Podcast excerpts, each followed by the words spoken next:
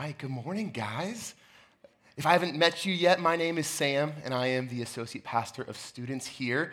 Um, truly, I am excited to get to worship with you guys this morning, unpack scripture with you all today.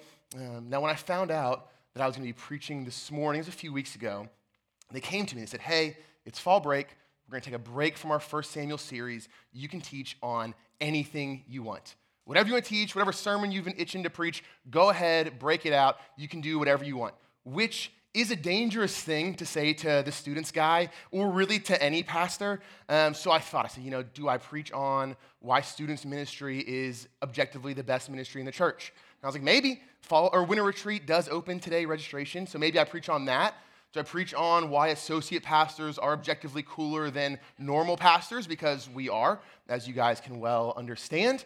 Um, but then I did think better of it, and so I started to pray. I started to pray, and I read the scriptures, and I just prayed a lot. And I said, Lord, uh, I don't want to preach something that, that I just want to preach because I like it or because it's an interesting verse. Lord, I want to preach what you have for us. Would you show me? What do you have to say to us this morning? What do you have to say to me this morning? Lord, what do you have for this church, this people this week?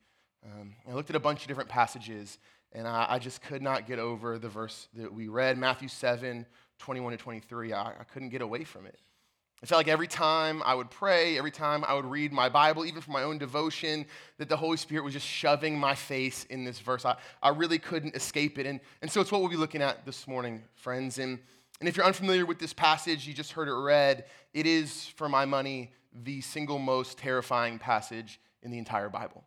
Um, a lot of scripture can be unnerving, a lot of scripture can be confusing, a lot of scripture can be scary, even, but this one, this one is absolutely bone chilling when we hear it read. At least it is for me. This one, this one will keep you up at night. Uh, and, and, yet, I, I do think that when we rightly understand what this passage is saying, it should scare us, but it also should give us immense hope an immense freedom uh, when we hear what Jesus is trying to teach us in these verses.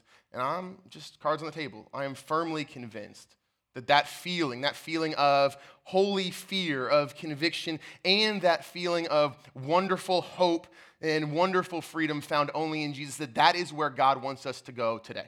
That's where I think he wants to take us today. It's what he's been impressing upon my heart. And, and I do believe that he has work to do in your heart as well this morning. To be honest and transparent, man, I've been convicted over and over and over again in the weeks I've been preparing for this. I've seen ways that I've fallen short in my love for the Lord. I've seen ways that I've trusted other things instead of trusting Him. And I want you to know, I believe that He has this for you today as well. And it results in beautiful freedom and in knowing and loving Jesus more. So that's, that's where we're trying to go today, friends. So pray with me because I need it and because these words won't get you there, but the Holy Spirit will. So we'll ask Him to come together. Lord, thank you. Thank you that you don't leave us alone in our mess. Thank you that, that you didn't abandon us to try to earn our way back to you, but Jesus, you came and you lived the perfect life and you died our death and you rose again. What, what, a Savior. What a Savior. Spirit, we ask that you would move right now, that you would take my feeble attempt at understanding this passage and that you would work it into our hearts that we might look more like you, that we might love you more. Jesus, if there's people here that don't know you, would they come to know you today? And for those of us that do know you, Jesus, would you call us into greater relationship, greater faithfulness today? It's only through you, Jesus. This is all for you. To you be all the glory. We love you. In your name we pray. Amen. Amen. Well, as I'm sure you know, uh, when we look at any passage of Scripture, but particularly the small ones, it can be really important to look at the context. Right? It's always important to look at the context of any chapter that you're reading, any verse you're looking at, but particularly when it's just a few little verses, it's really easy to maybe go and pull them out and look at them and kind of make them say whatever it is that you want them to say. And so, in order to avoid that, uh, I would love to take a second to just sort of lay the context out for you of what these verses, where they were taught, what Jesus was doing when he was teaching them, and sort of set the scene. These verses occur right at the end of the Sermon on the Mount if you've been around church for any moment, really, I'm sure you've at least heard of the Sermon on the Mount. But Jesus is talking to the crowds, and he's laying out for them in no uncertain terms what his kingdom is like. He's explaining the rules, the regulations, the standards, the expectations of people who are residents in his new kingdom. He's saying things like, hey, the, the world tells you to do this, but I say we go this direction. So he shares the Beatitudes, which I'm sure you're familiar with. Things like, blessed are the poor in spirit, blessed are the meek, and so on. He shares the golden rule to do unto others as you'd like them to do unto you. He then goes on and he warns of false teachers and false prophets that you'll, you'll hear people who come and tell you things, but, but man, always check it with the scripture, right? Don't necessarily put everyone who says, hey, I'm a Christian, I have something to say, in a position of authority. It's just to lay out how we should relate to each other. But he's making sure, he's making sure through all of this that everybody listening, ourselves today included, have a crystal clear picture of what it means to be a follower of Jesus. The Sermon on the Mount lays it out. This is what it looks like to be a faithful follower of Jesus. And at the end of the message, Jesus chooses to give his listeners and us this morning a picture of what's going to happen on Judgment Day. So think about that for a second. Think about that. These verses right there, they're some of the last that Jesus taught. They're actually the next to last thing he says in this massive sermon, the longest recorded sermon that we have from Jesus. And I don't know about you, but when I call my wife on the phone, Megan, uh, I talk to her about all kinds of things, but the last thing I say is, hey, Megan, I love you. I'll see you soon. When I leave the house, when I left the house this morning to come here, uh, I have a three year old son, and I grabbed his awesomely square head and I said, Owen, I love you so much. I love you, buddy. I'll be home soon. That's, that's what I do. And, and I'm sure you guys do similar things. But I say that, I do that to Owen or to Megan because I want them to remember it. Right? I, I'm a huge talker. I say a ton of words throughout the day, so pray for them. Uh, but surely they don't remember them all, nor should they, if we're honest. But I do want them to know hey, I love you. Hey, no matter what I said, no matter what I did, no matter how our day went, I love you, and I'll be home soon. And now, Jesus isn't calling his wife on the phone here, but he is giving a long, long sermon, and he chooses to end on this. On this. And it's not an accident. It's not an accident that Jesus places this part of the sermon here. And now, all the Sermon on the Mount is incredibly important and worthy of your time and attention. But Jesus is making it clear he absolutely does not want us to miss what he says here. And Janelle did a fantastic job reading the scriptures. Thank you for serving us in that way. Uh, but I'm going to read again with that context in mind, just quickly. So, Jesus, wrapping up maybe the greatest sermon ever preached, says this He says, Not everyone who says to me, Lord, Lord, will enter the kingdom of heaven, but the one who does the will of my Father who is in heaven. On that day, many will say to me, Lord, Lord, did we not prophesy in your name? and cast out demons in your name and do many mighty works in your name? And I will declare to them, I never knew you. Depart from me, you workers of lawlessness. These verses, Jesus isn't burying the lead. He's not being coy here. They're obvious, brutally obvious, obvious in a, in a scary, bone chilling way. Jesus is saying, in no uncertain terms hey, don't be deceived. Don't be deceived. There will be lots of people, there will be many people who get to the end, who see me face to face, who say, Lord, Lord, we're here, who think they're saved that aren't. That aren't. It's not, it's not a suggestion, it's a promise. There will be many people who show up on that last day who think they're just going to waltz into heaven and high five Jesus on the way in who don't make it. Who don't make it. And picture this you guys will be there. You're in this scene. Right? It's really easy to read the Bible and say, well, it's not really about you. It applies to you, but you're not in this story. Friends, you're in this story. You're there at the last day. You are going to say, Lord, Lord, on the last day. The only question is if Jesus will look at you and say, Depart from me, I didn't know you. Or if he'll look at you and say, Well done, good and faithful servant, you're either going to hear, Enter into my rest, or you'll hear, Depart from me forever. There is no other option. You're getting one or the other. You're here. And, church, we, we cannot be, we, we must not be arrogant enough to think that it could never be you, it could never be me who are told to depart. That could never be us who happen to miss it. Friends, we cannot be those kind of people. Those kind of people who think it could never be me, they're the ones who it ends up being. We're called here, I think, even this morning, to ask with fear and with trembling, just like the disciples did at the Last Supper when Jesus says, One of you will betray me. What do they say? They say, Is it I, Lord? Is it me? Am I the one? Surely not me, right? And that's what we're called to ask today is, Lord, is it, is it us? Are we the ones who don't really know you, who think they know you, but we don't? Is it I, Lord? Lord, would you show us? Would you reveal to us today if it's us? Guys, I've been here for about six months, and it has been a fantastic six months. You guys are wonderful. You've been so kind and so welcoming, and I love you guys. I love you enough to tell you, uh, to beg you even, look at your life today. Don't waste this moment. Don't waste this time. Examine your own heart today and see if Jesus really knows you, if you really know him, or if ultimately you and I are trusting in other things. It could be us, friends. It could be. So don't miss this moment to examine your own heart and see am I trusting in something else to save me? Or am I wholly trusting in Jesus? That's the whole point of the sermon. It's for us to take a moment and see if we really know Jesus or if we're just fooling ourselves.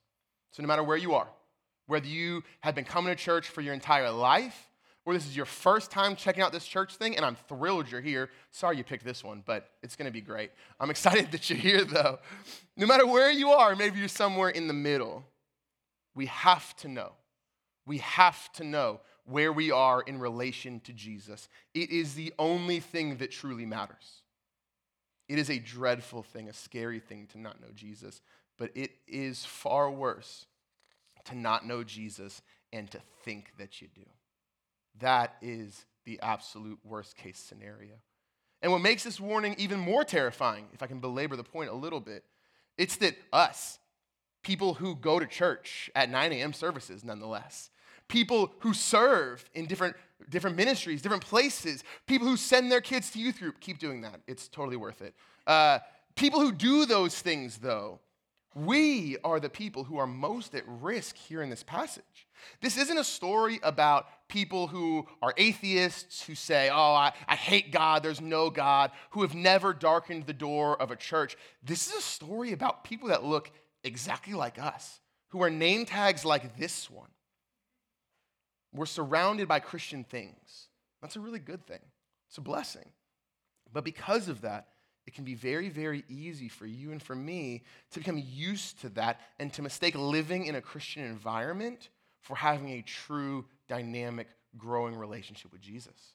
I've fallen into that trap many times, and perhaps you were there as well. So, Jesus, in his kindness, he gives us this passage as sort of a, a self check a rubric, if you will, that will allow us to discern what other things we might be trusting in. And I hesitate to tell this story with my dad in the room, so maybe cover your ears if you don't mind. Uh, but it, when I was in college, I had a class called The History of Urbanization, and that class was terrible. I was bad at it. It's about like how cities came to be cities. I, I don't genuinely don't really know what it was about, which is probably why I struggled with it. But, anyways, it didn't matter. All that mattered was I was not doing particularly well in my class, and I hadn't really told my dad because I'm a wise individual. But I thought to myself, I thought to myself, so what should I do to kind of rescue this sinking ship? And I had an exam coming up, as you do. And so I thought I'm going to study really hard. And so I did. I read books on books on books. I, I stayed up late. I listened to all the lectures again. And I felt really good. I was like, I am prepared. I am ready. I am going to get my A. This is my time to shine. I got this. And I showed up into class, and this is a true story. I showed up to class. I sat down. My friend said, Hey, how you feeling? I said, oh, I'm feeling great. I'm going to crush this exam. I worked really hard on it.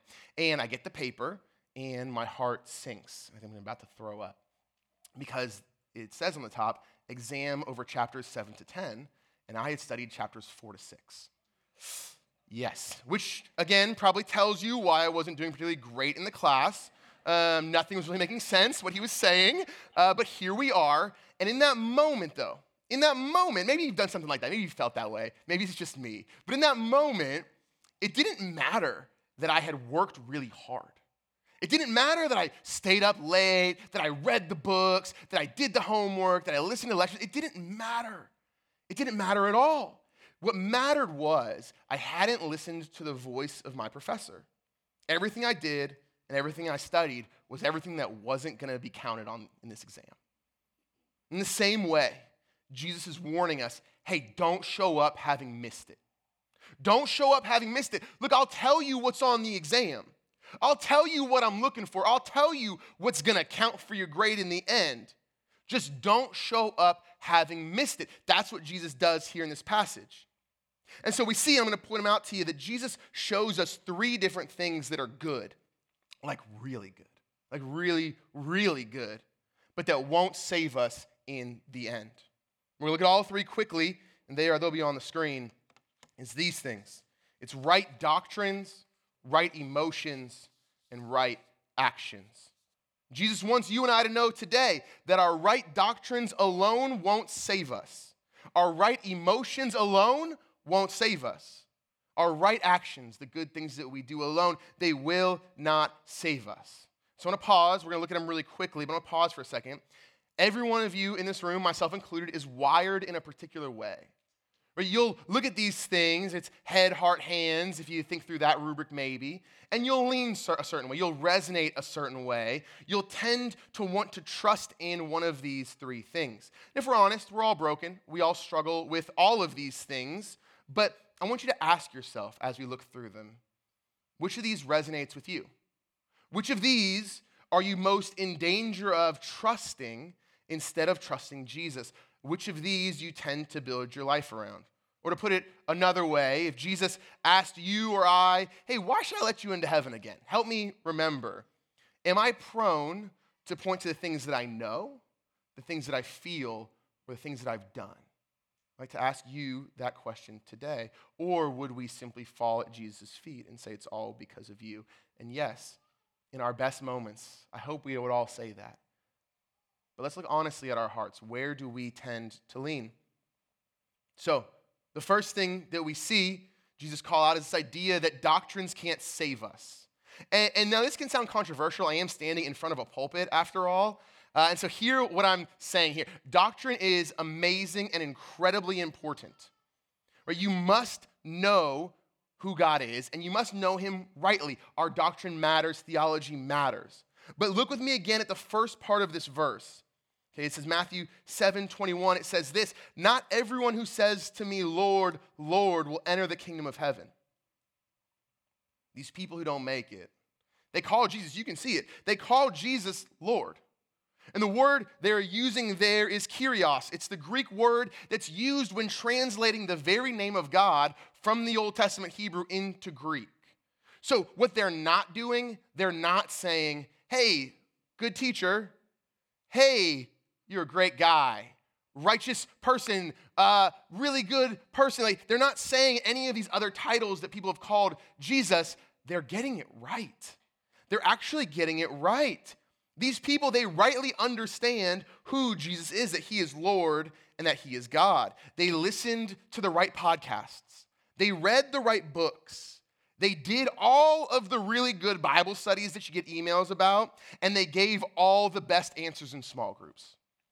But, and, and, and don't miss this, please. Their right knowledge about Jesus does not open the door to heaven for them. And again, hear me. Biblical scholarship is really important. Read your Bible, friends. It's the best way to grow. But don't make the mistake of thinking that Jesus knows you just because you know a lot about him. And James agrees. James 2, James 2 9, it's a, it's a famous verse. It says this It says, You believe that God is one, you do well. Even the demons believe, and they shudder. How often do we shudder at how great and glorious God is? Things to think about. The Bible is clear. Your head knowledge, if you have it about the Lord, is a blessing. It's a blessing, and it's a necessity to continue to grow in our faith. Don't throw away head knowledge. It's a blessing and we need it. But if that head knowledge does not result in a real and growing and maturing relationship with Jesus, then it's a waste. Then it's a waste and it's a trap. So pursue head knowledge, learn more. God is incredible. We'll never fully understand him. Pursue knowing him. But recognize if that knowledge isn't affecting your heart, if it's not moving from your head to your heart, then it's not really doing anything at all. So if you're here and you know a lot about Jesus, praise the Lord. Genuinely thank the Lord for what he's done in your life, but ask yourself now, today, is my head knowledge growing into a relationship or is it all still up here? So moving to the next point, we also see that good feelings about Jesus, they don't save us either. So these people, they don't address Jesus dryly or calmly right? They don't say, hello, sir, it's good to see you. No, they show, they say, Lord, Lord, right? It's, it's emphatic. It's almost desperate. It's expectant. And it's supposed to feel that way. And that's what makes these verses even more heartbreaking. You can almost like feel the confusion in their voice, right? They say, Lord, Lord, didn't, didn't we? Wait, wait, didn't we? Jesus isn't some strange, distant God up in the sky somewhere to these people. Surely Surely they didn't devote their lives to do all of these things that they said they did without having some sort of good feelings towards Jesus, some sense that they were obeying him, that they loved him. And to just to be vulnerable in this room, uh, this is the one I struggle with the most. This is the one where I tend to run, just so you know. I am pretty gut feel in the decisions that I make. I trust my gut, I rely on it, and, and I tend to fall into the trap of thinking that my feelings are authoritative. So I, I think to myself, how are you doing with God, Sam? I say, well, feels pretty good. I love Jesus. That guy is great. Uh, we're probably doing awesome. And we, we, might, we might be. We might be. But just because I feel like I'm close to Jesus does not mean that I'm actually close to Jesus. Our feelings, they're not bad. They're not bad. Your feelings are a gift. Your emotions are a gift that's been given to you. It's how we process the world. They're real, they're valid, but they're not always trustworthy. Just because you feel like you're somewhere does not mean that you're actually somewhere. Just because you feel like you're close to Jesus does not mean you're actually close to Jesus. And again, listen, you should have good feelings towards Jesus. I hope you do. He is wonderful and beautiful and compelling. But we see here clearly is that good positive emotions towards Jesus alone are not an adequate response to the gospel.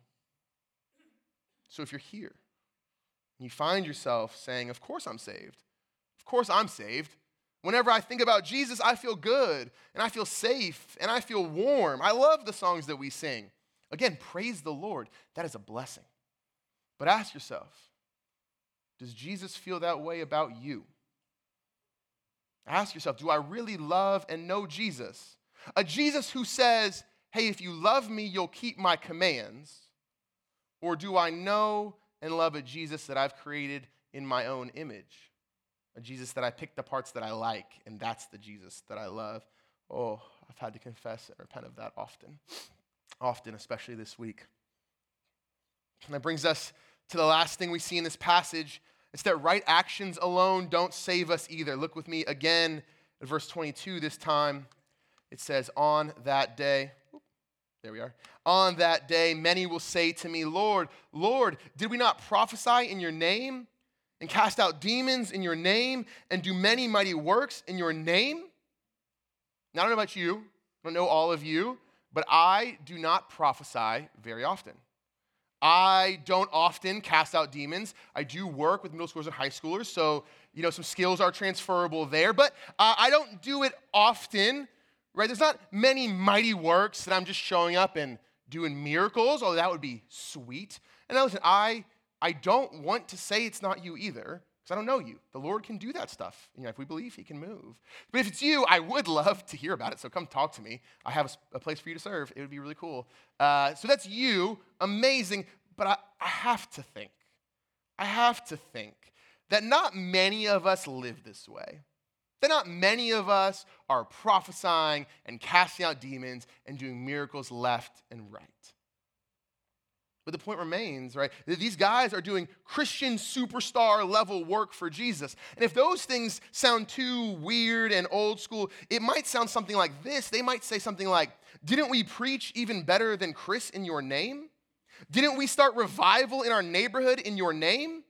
Didn't we evangelize to our coworkers over coffee in your name, Jesus? But even these things, they're not enough. They're not enough. So preach all the messages you want. Start all the neighborhood revivals you want, and you should. Those things are really, really good. But they are not enough to make it home. They're good things to do, but if you trust them, even those things will fail you in the end. You might say, the astute Bible readers that you are, but Sam, doesn't Jesus say, the one who does the will of my Father is in heaven? That's the one who will make it. And yes, you're totally right. And we'll get to what that means. But, I, but I'm going to tell you what it doesn't mean. The, doing the will of the Father, the will of the Father is not for you to be a good employee for God. It's not for you to do incredible work for God and somehow earn your way into heaven. So, superstar Christians out there, I know who some of you are because you're brilliant and you're amazing. Ask yourself, why do you do the good work that you do? Why do you go to Bible study? Why do you pray? Why do you read your Bible? Is it because you like checking the box? Is it because it makes the people around you happy or they'll think well of you? Or do you do those things out of an overflow of knowing Jesus truly and deeply and then following in the footsteps of your Savior? Where are you today? Which of those are you? And so if we end there, things can feel pretty bleak, if we're honest. At least it did for me when I was writing this. We can't ever know enough. We can't ever feel enough. We can't ever do enough to make it to heaven. And on top of that, you and I, we run this risk that we might think we know Jesus and we don't, and we don't make it in the end. It is a desperate place to be. It is a desperate place to be. But when you understand how desperate our situation is, when you feel that weight that I, I, I really, I, I couldn't make it to heaven, when you feel that desperation, then the gospel becomes truly beautiful to you and to me. Because if you feel that way right now, if you feel that way right now, that there's just no way I could ever make it to heaven on my own, then you are exactly where Jesus wants you to be. When we come to the end of ourselves, that's where we see how beautiful and kind and strong Jesus is. Because Jesus came to save sinners like us and to offer us a way home, not tied to what we think or feel or do, but tied to the work that He did. And now we get to live lives that reflect who He is to one another. So that's the question I had to ask myself this week. And it's the question I want to ask you today is do you know him? Do you really know him?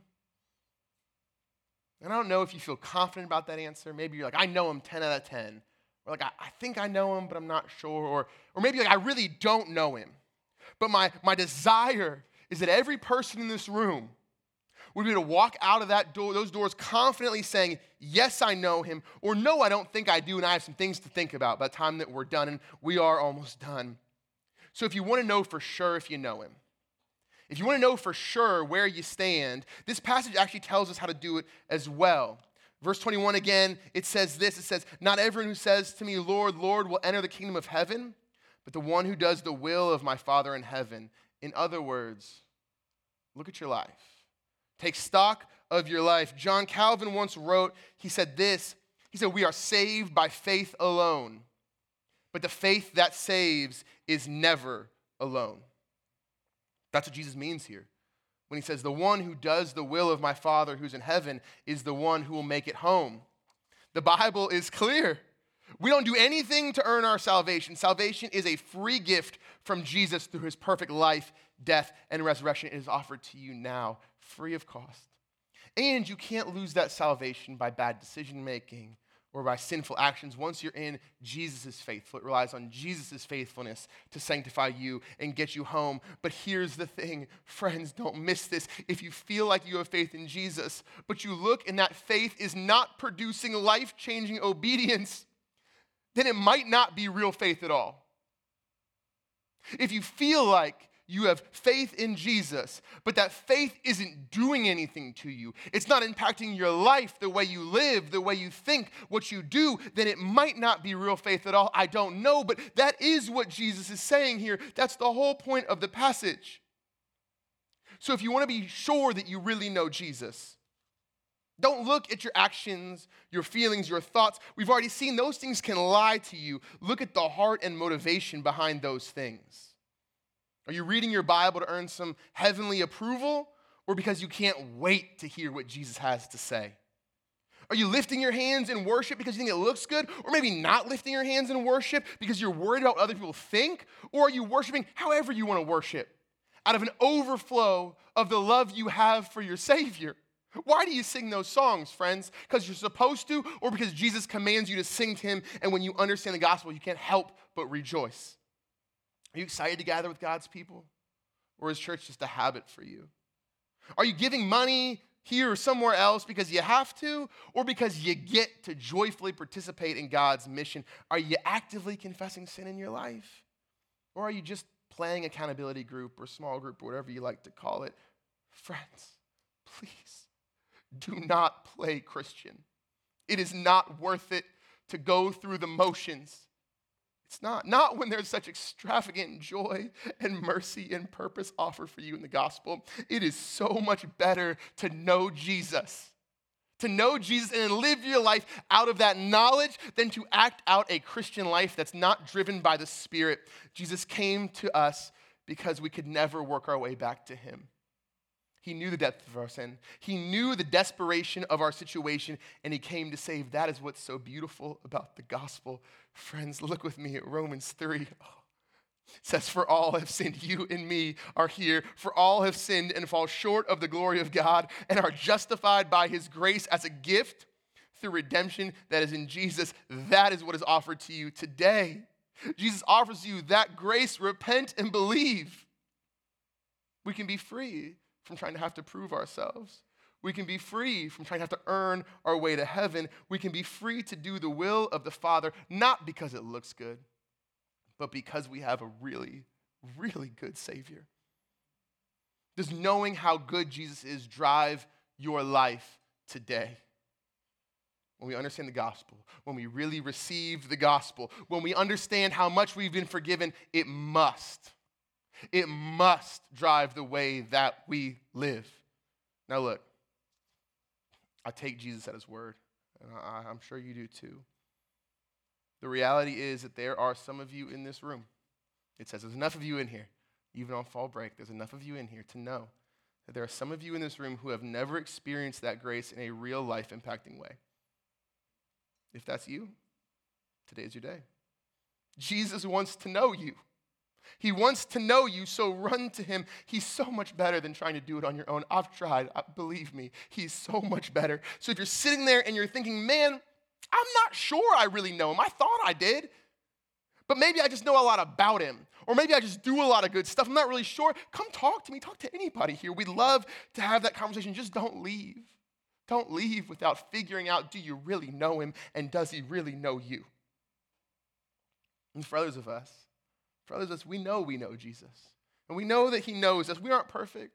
We make mistakes all the time. We have our bad days, but we know that He is ours and we are His. These verses have a challenge for you today, too, if that's the boat that you're in. This idea that we trust solely in Jesus and not in our own strength, it isn't a one time thing. We constantly have to fight this battle. Guys, I, I work for a church. Do you know how easy it is to justify yourself by your actions when you're employed by God? Like it, it is really easy to fall into that trap that Jesus is my nine to five. And at 5:30, I can do whatever I like. I'm off the clock. I feel like I have to repent of this every two days. And then I go right back to work trying to impress Jesus. And maybe that's just me. But I have to think that it's a lot of y'all's story too. So, if you're a believer in this room today, the call is to repent of the ways that you have subtly made your doctrines, your emotions, and your actions about you instead of the one who has saved you. That's what I've had to repent of this week. So, join me, if that's you, in repenting in these ways. I've had to repent of all the ways I forgot the gospel and lived like I had to earn my salvation this week. What about you? The call today isn't just to listen to this sermon and say, Whew, I know Jesus, thank goodness, I'm getting in. that's amazing. You can start there. But the call is to repent and to start once again living life out of the joy of knowing Jesus. It's to say, Jesus, I'm yours. Jesus, you are good and you are beautiful. You saved my life. Whatever you want, I'm in. However you want me to worship, however you want me to act, whatever you want me to give, I'm in. Jesus promises it's the one who does the will of his Father in heaven that makes it home. That's how you know when your heart is aligned with Jesus and then your actions are driven out of knowing him. So, what is God's will for us today, church? It's not empty thoughts or feelings or actions driven by our own motivations and insecurities.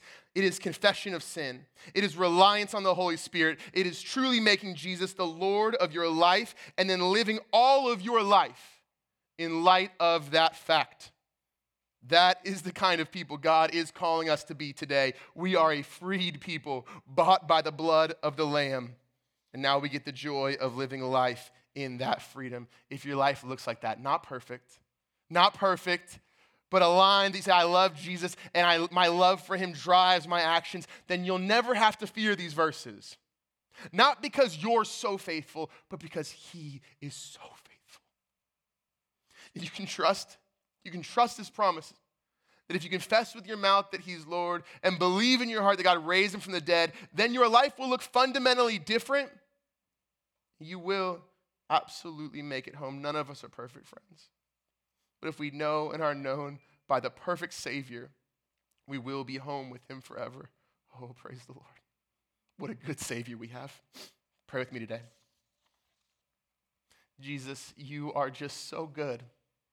You are so good. You are so kind. You are so beautiful. You didn't have to save us, but you chose to. You chose to lay down your life for us, these people who are messy and broken and don't really want you all the time, but you love us anyways. Oh, Jesus, thank you. Would you allow us to know you more? Would you allow us to live lives not motivated by our own things, but motivated by how good you are?